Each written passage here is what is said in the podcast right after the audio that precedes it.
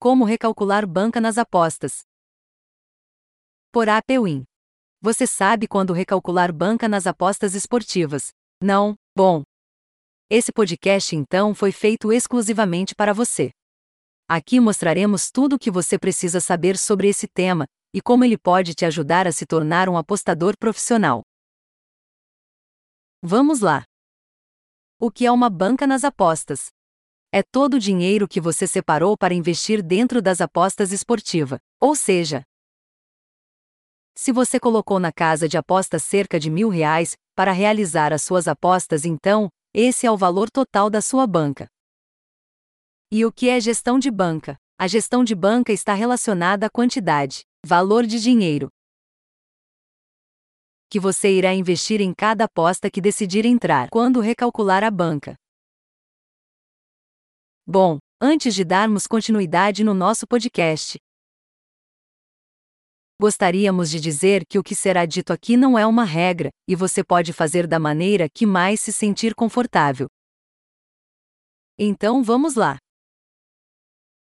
O ideal para se recalcular uma banca é quatro meses de trabalho. Portanto, vamos imaginar que você tenha uma banca de 50 mil reais. Assim, vamos supor que você seja um investidor que dividiu em janeiro a sua banca em 50 unidades iguais. Logo, o valor de cada uma das suas unidades será de mil reais. Ao longo dos quatro meses, você teve alguns ganhos e perdas, mas no final você obteve um ROI positivo finalizando o mês com 72 unidades. Para recalcular a banca então, você somaria as suas 72 unidades que totalizaria 72 mil reais e voltaria a dividir a banca em 50 unidades. Assim, o valor da sua unidade. Depois de recalcular as unidades ganhadas nas suas apostas esportivas seria de R$ 1.440, ou seja, o valor da sua unidade começa a aumentar quando sacar dinheiro da minha banca. Para sacar a banca, o valor pode ser diferenciado. O que você deve fazer é sacar parte do seu lucro, e após isso recalcular novamente a sua banca, assim como falamos no tópico anterior. Mas quanto sacar? O ideal é que você saque 20% do seu lucro e guarde o restante para recontar.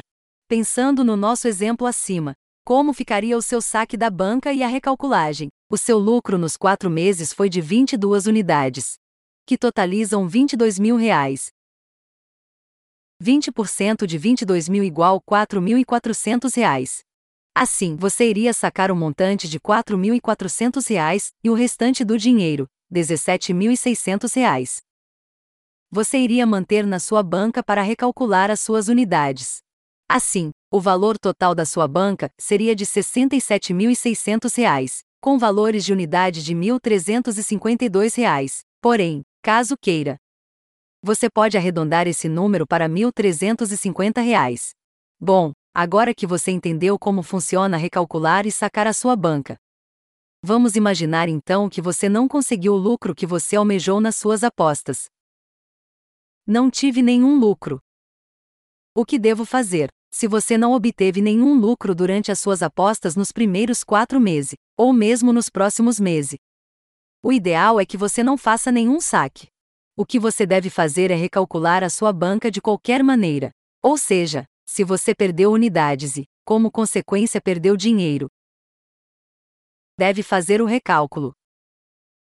Por que recalcular a banca? Ao continuar com o mesmo valor de unidade nos próximos meses, você corre o risco de estar passando por uma bad run e perder muito mais do que poderia ter perdido. Além do risco de perder toda a aposta.